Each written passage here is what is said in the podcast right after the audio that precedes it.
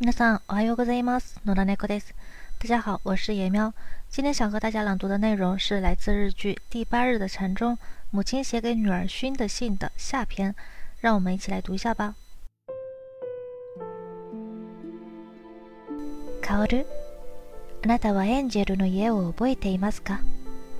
あの静かな世間から隔離された場所であなたは幼い頃を過ごしました初めて立ったのも歩いたのも言葉を喋ったのもここでした。逃げ場のない女たちの駆け込み寺私たちは野菜を育てパンを作っては行商で稼いで生計を立てていました。後々批判を浴びた組織ですがお母さんたちはそこで生きていくしかなかった。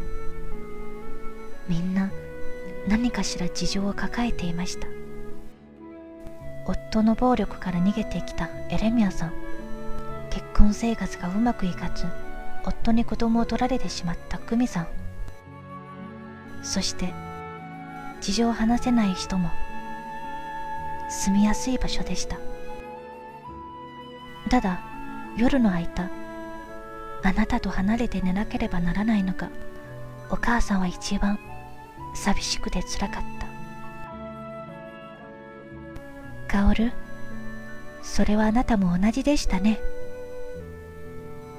カオル本当はね54時間365日あなたといたいのはお母さんの方でした。あなたとの時間に終わりがある。それを知ってるのはお母さんだったから。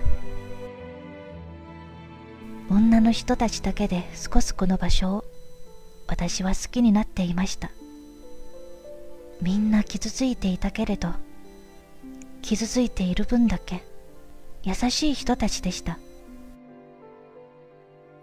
カオルここでずっとあなたと暮らしていけたらどんなにいいか。カオルその時お母さんは気づいたのです。ホームの中で育ったあなたは外の世界をまだ何も知らない。的枠で切り取られていない。